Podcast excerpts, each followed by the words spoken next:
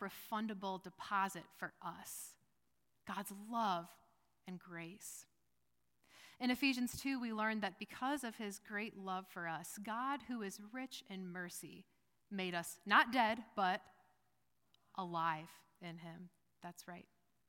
We learn about thankfulness. That's the first thing gratitude, thankfulness.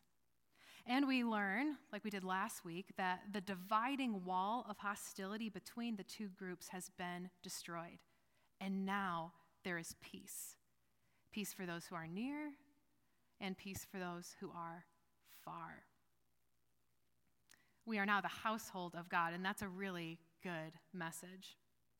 So, Paul's hope in this letter is that the good news of the gospel will create diverse communities. These groups will be diverse because they will be ethnically diverse, like the Jews and the Gentiles. They may be theologically diverse.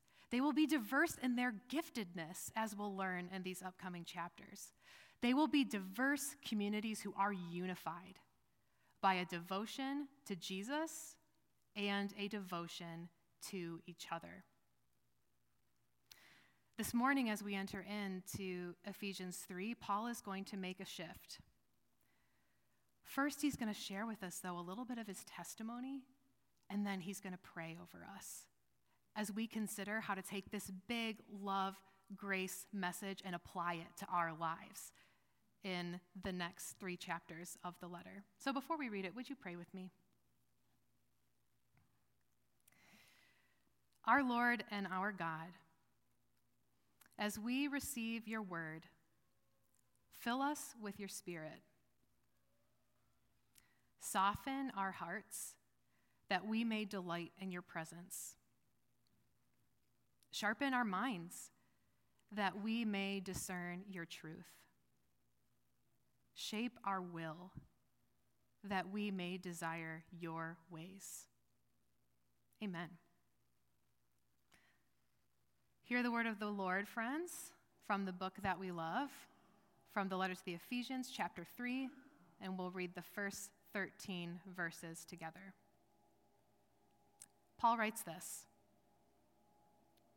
For this reason, I, Paul, the prisoner of Christ Jesus, for the sake of you Gentiles, surely you have heard about the administration of God's grace that was given to me for you. That is the mystery made known to me by revelation, as I have already written briefly. In reading this, then, you will be able to understand my insight into the mystery of Christ, which was not made known to people in other generations, as it has now been revealed by the Spirit to God's holy apostles and prophets. This mystery is that through the gospel, the Gentiles are heirs together with Israel, members together of one body, and sharers together in the promise in Christ Jesus. I became a servant of this gospel by the gift of God's grace given me through the working of his power.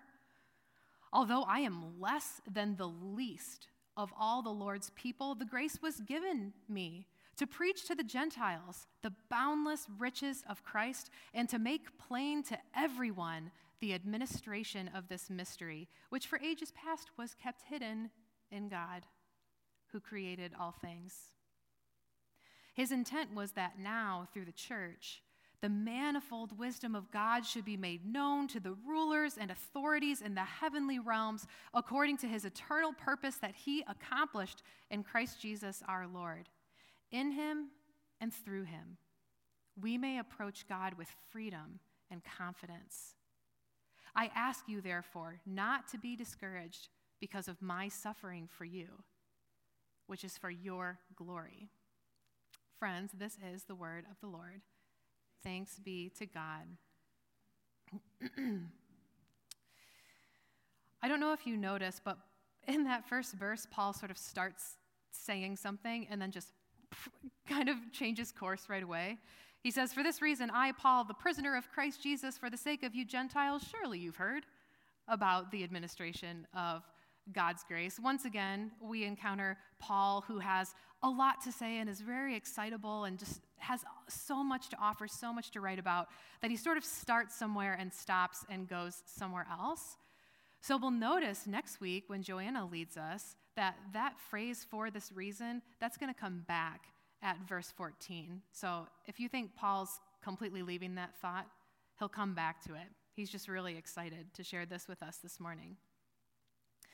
We learn, though, that Paul is a prisoner. He doesn't say he's a prisoner of Rome, he says he's a prisoner of Christ Jesus for the sake of you, Gentiles.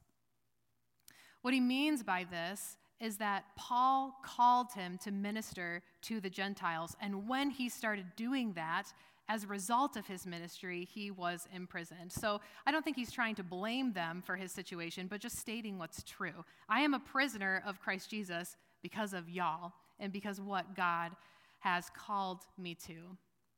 And interestingly, in these first few verses, verses 1, 2, 3, and 4, Paul is assuming that the people reading this letter or the people who are hearing this letter read to them know who Paul is. And that makes sense because we learn in Acts 19 that these people do know Paul.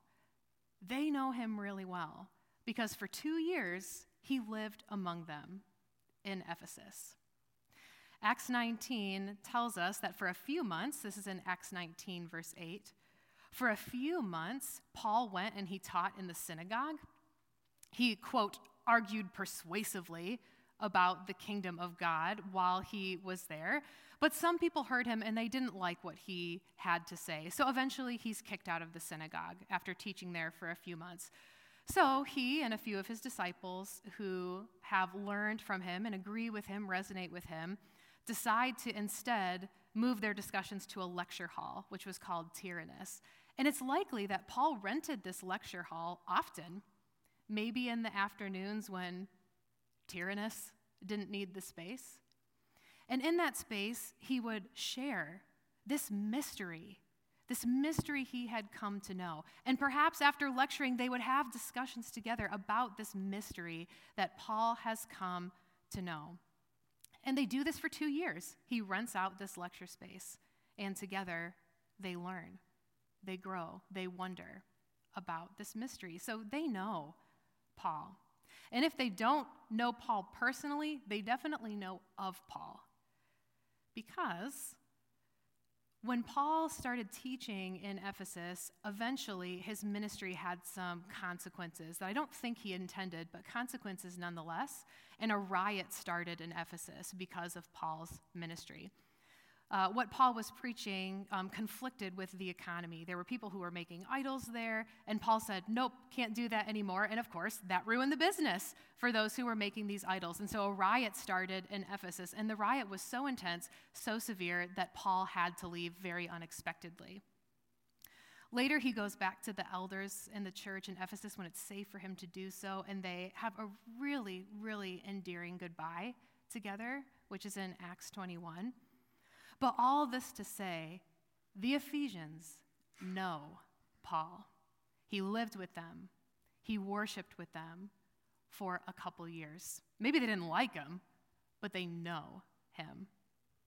What we also learn from that is that they have a good and complicated relationship as they tease out together what does this mean? This mystery.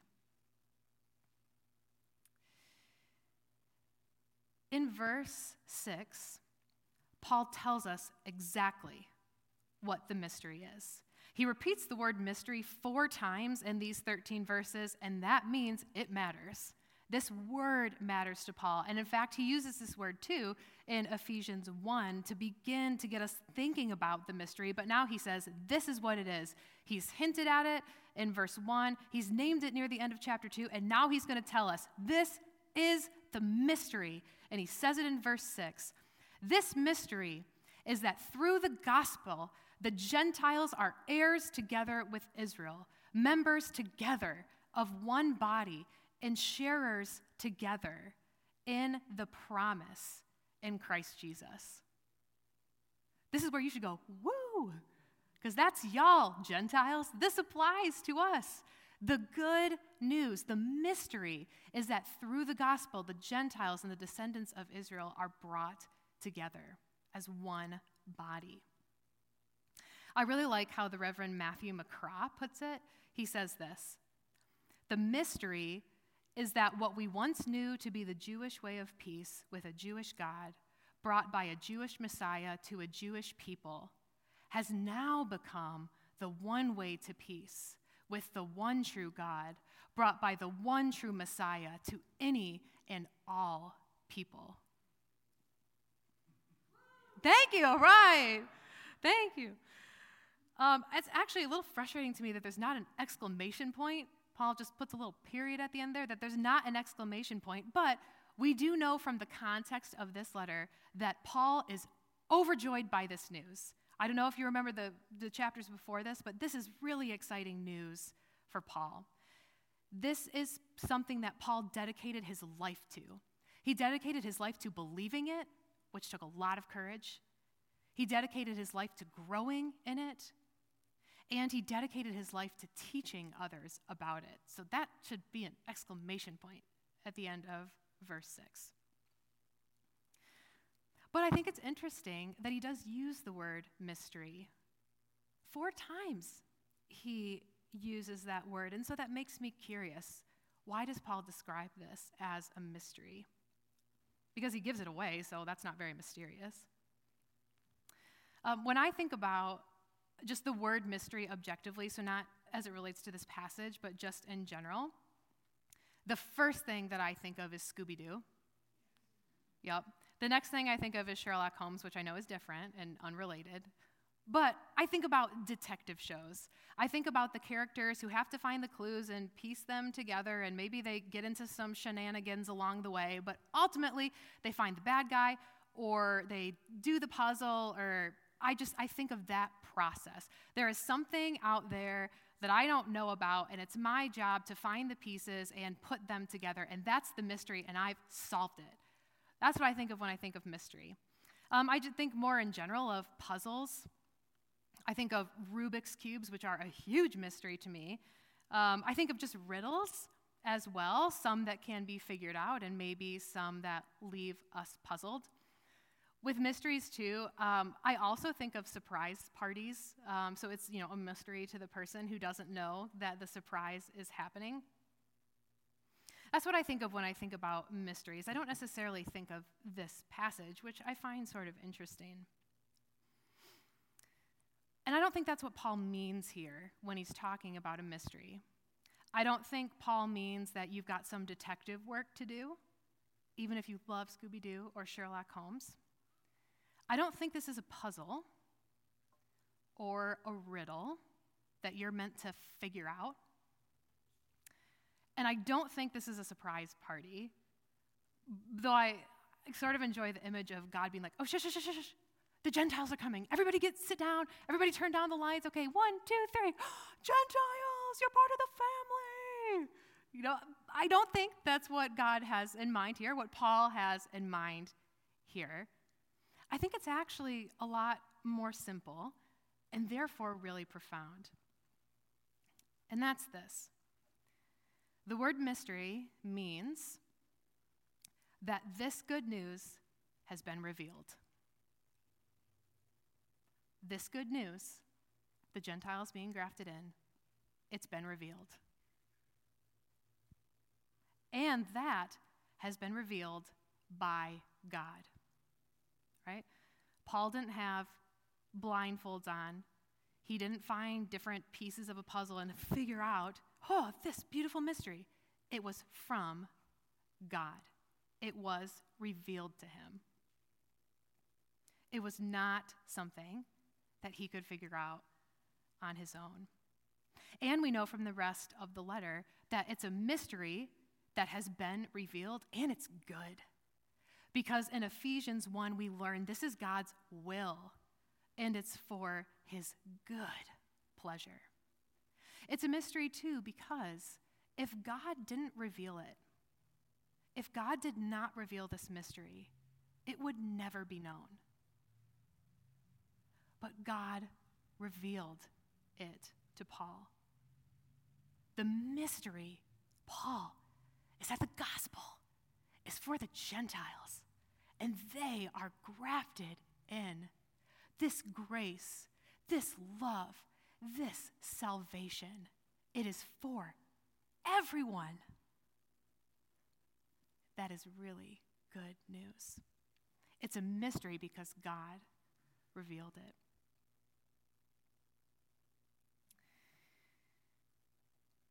Paul takes a few moments here in this passage to say what it's like for him to receive the good news of this mystery, what it's like when God takes the blindfold off. Do you remember when he did that on the road to Damascus in a very dramatic, blinding light? Paul, this is the mystery. Here it is before you. Paul shares a little bit of what it's like for him, and we read in verses 7 8, 9, and on, that he is totally and completely dedicated to this mystery. He is a servant, he calls himself in verse 7, or a minister of this ministry. And remember, too, Paul is saying that even though he's been misunderstood, he was thrown out of the synagogue in Ephesus. People argued with him in the synagogue and probably in the lecture hall as well. He was misunderstood, he was rejected, he was thrown out of the city of Ephesus after the riot started, and as a result, he's imprisoned.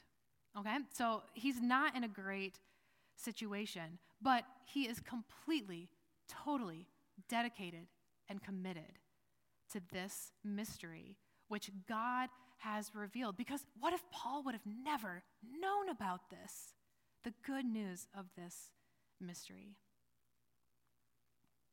It brings Paul, we've said this already, but it brings Paul immense joy to make clear to the Gentiles what was originally beyond his understanding. Paul, too, ties this to grace. He uses the word grace multiple times in this passage and in the letter to the Ephesians. It's because God had grace on Paul. God revealed the mystery. Because God had grace on Paul, Paul shares it with the Gentiles. Similarly, God has grace on us, and the invitation here is to share that grace with others. Because, as we said in communion a few weeks ago, it is for us, but it's not about us. It's about His grace and glory.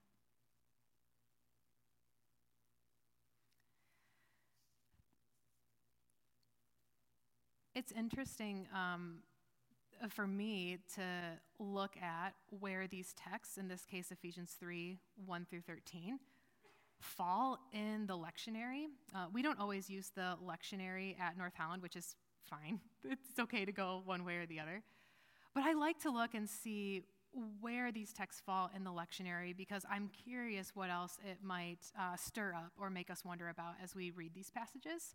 If you're not familiar, the lectionary is some predetermined texts that are assigned to a Sunday. There's texts from the Old Testament, the New Testament, and ministers and elders can discern together what passages they're going to look at on a given Sunday. So I looked up where does this passage, where is this mystery revealed in the lectionary? And I found out that it is revealed in Epiphany, the season of Epiphany. Epiphany, I'm sure any children in worship kid could tell me this, but they're downstairs right now. Um, Epiphany comes after Christmas. So we have Advent, which we typically celebrate here. Then we have Christmas. We tip over into the new year. We have Epiphany. That brings us to Lent and then Easter. So back in Epiphany, Christ has been born. He is, we're going to remember his death at Easter, but we're in sort of this in between time, and we call that time Epiphany.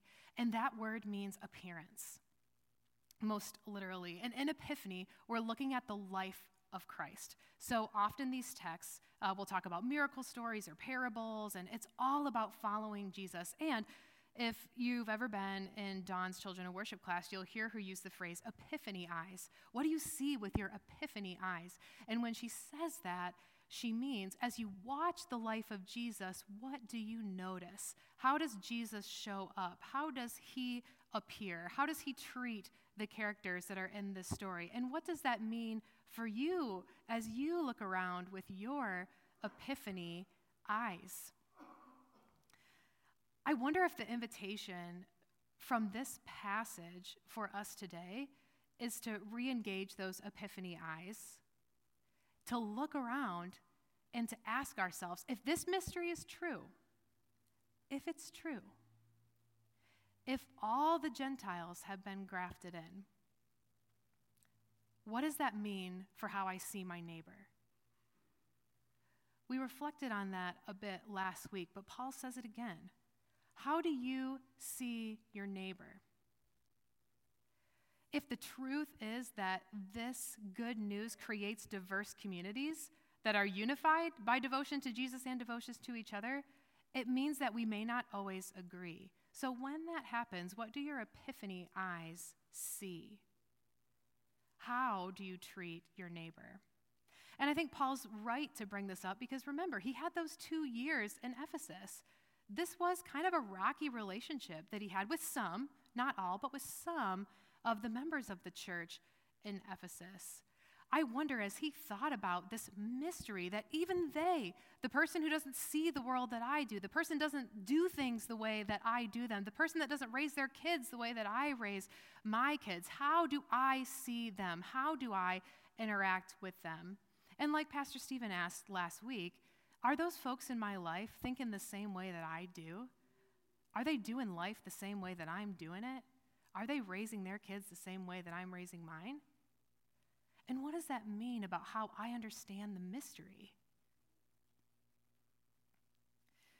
I think, in other words, Paul knows that that's really hard.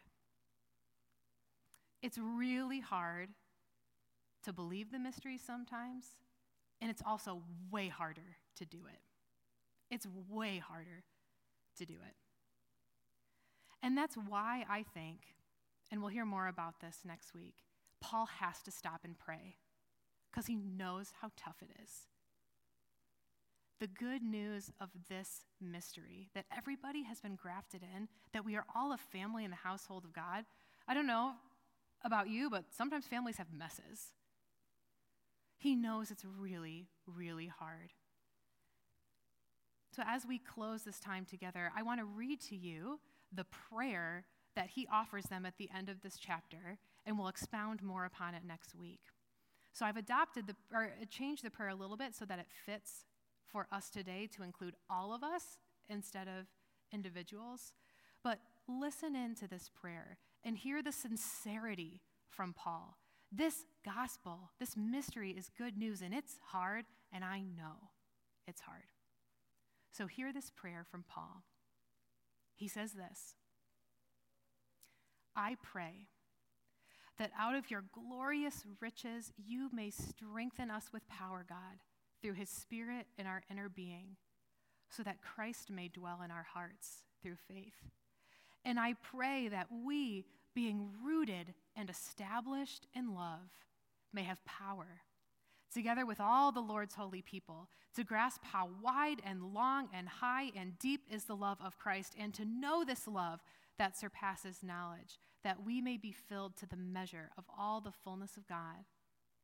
Now to you, God, you who are able to do immeasurably more, immeasurably more than all we ask or imagine, according to your power that is at work within us, to you be glory in the church and in Christ Jesus throughout all generations, forever and ever.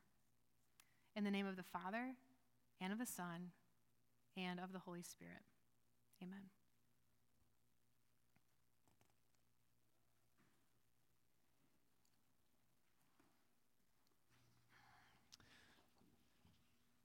Thank you, Pastor Audrey, for leading us in Ephesians 3. As we come to a time of prayer together as congregation, um, just want to share a, a, few prayer updates. Uh, one, there's two prayer quilts in the back. Um, uh, one comes to us from Kathy Hoeksema, um, requesting prayers uh, for a friend of hers, um, Aaron, who is a long hauler recovering from COVID 19. And so, I want to pray for that return of strength and energy, um, for res- restoration of health, and also just for friends and family to support and love on her as she makes her full recovery. Um, also, have a, a, prayer request from Diane Dupree. Um, this is a request for Aiden Kane Alvarado. Um, this is her sister's nephew. Um, Aiden is 10 years old and was recently diagnosed with leukemia. Um, tomorrow, they are scheduled to have surgery, so this is all moving real fast. Um, and he'll have um, an MRI and other tests to check the extensiveness of it. So, um, certainly today, we want to lift the whole family in prayer, especially for tomorrow's surgery, um, and also just holding hope um, for the MRI and other tests to come. Um, and just for Aiden and his family to feel God's love and presence as they walk a journey that simply is not meant to be walked by anyone, much less a 10 year old. Um, if you remember, not too long ago, was, this is on the same side of Diane's family as Barry. Um, and so, uh, just in talking this week, it seems like there's just been so much tragedy and hardship on that side of the family in just such a recent time. Um, so, we're going to pray for, um, for Aiden and family. Um, another uh, prayer rec- uh, update that we have. Um, uh, we've been keeping Warren and Warren Brower in prayer um, for that that leak around the aneurysm. Um, but over the weekend, Warren fell, and um, he did fracture a bone in his leg um, beneath the knee, and also his uh, shoulder is very very swollen. Um, he is hospitalized right now. Um, pain, pain, is well controlled, but they're still determining if surgery will be an option that will help, or if they can't do surgery um, for its benefit trade off or not. Um, so there will be some time in the hospital and also some rehab time to follow. So um, we want to lift Warren and Jerry and just the Brower family as they discern next steps uh, for Warren. So um, we'll be lifting him in prayer. Um, also, um, uh, from the uh, Zivel family, Barry Zivel's sister Cindy lives in Chicago um, was recently hospitalized with AFib. Um, they don't really have any answers yet. This came to us recently, um, but had an extremely high heart rate um, and just other complications going on. So we're going to pray for Cindy, um, sister of Barry Zivel. Um, also, we have a, a, very hopeful follow up surgery this week for Jody Essenberg. Um,